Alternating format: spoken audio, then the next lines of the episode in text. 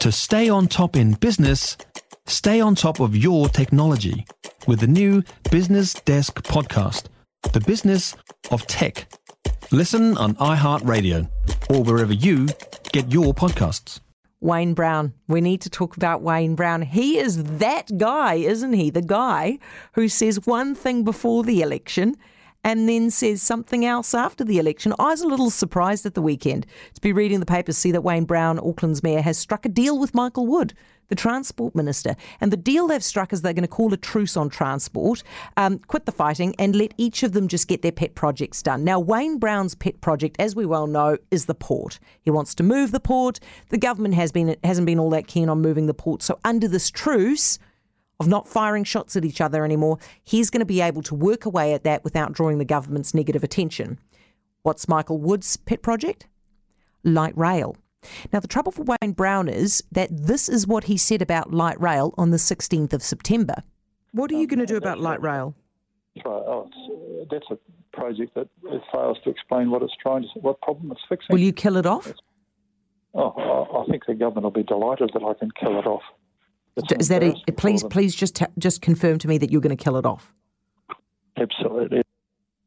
Absolutely, he's going to kill it off. That's unequivocal. He said he was going to kill off light rail, and now he's struck a deal with Michael Wood, so Michael Wood can basically go along with it. And by the way, it's not the kind of deal where you just sort of like hands off, let somebody go with it, right?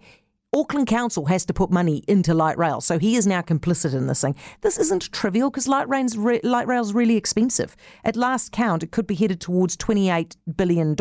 Now, just to give you some perspective on how much money that is, you could build Dunedin's new hospital 20 times for $28 billion.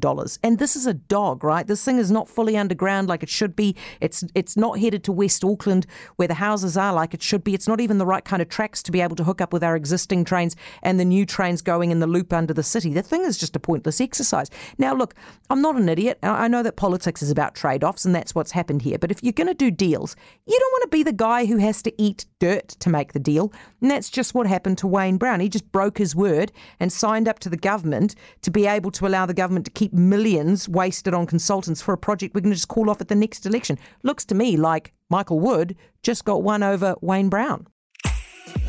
If you enjoyed this podcast, you will love our New Zealand Herald podcast, The Little Things, hosted by me, Francesca Rudkin, and my good friend Louise Ayrey. We focus on all the little things that you can do to make a positive impact on your life and to cut through the confusion from the health and wellness industry.